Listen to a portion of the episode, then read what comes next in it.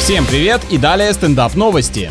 В Запорожье голуби съели у бизнесмена весь товар, пока он спал. К такому повороту не может быть готов даже предприниматель, который прошел 90-е. Пернатый рэкет — это что-то новенькое. Уличный продавец хлебобулочных изделий заснул на рабочем месте и оставил открытый прилавок без присмотра. Птицы, недолго думая, набросились на угощение. Ему наверняка снилось, что его ассортимент имеет большой успех, а потом проснулся и увидел, что он буквально разлетается налево и направо. А прохожие, наверное, думали, это маркетинговый ход такой, чтобы показать, вот, животные едят, значит продукт хороший.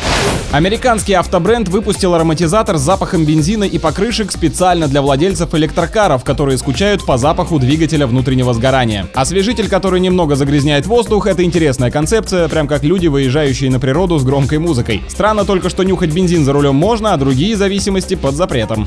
С вами был Андрей Фролов, больше новостей на energyfm.ru.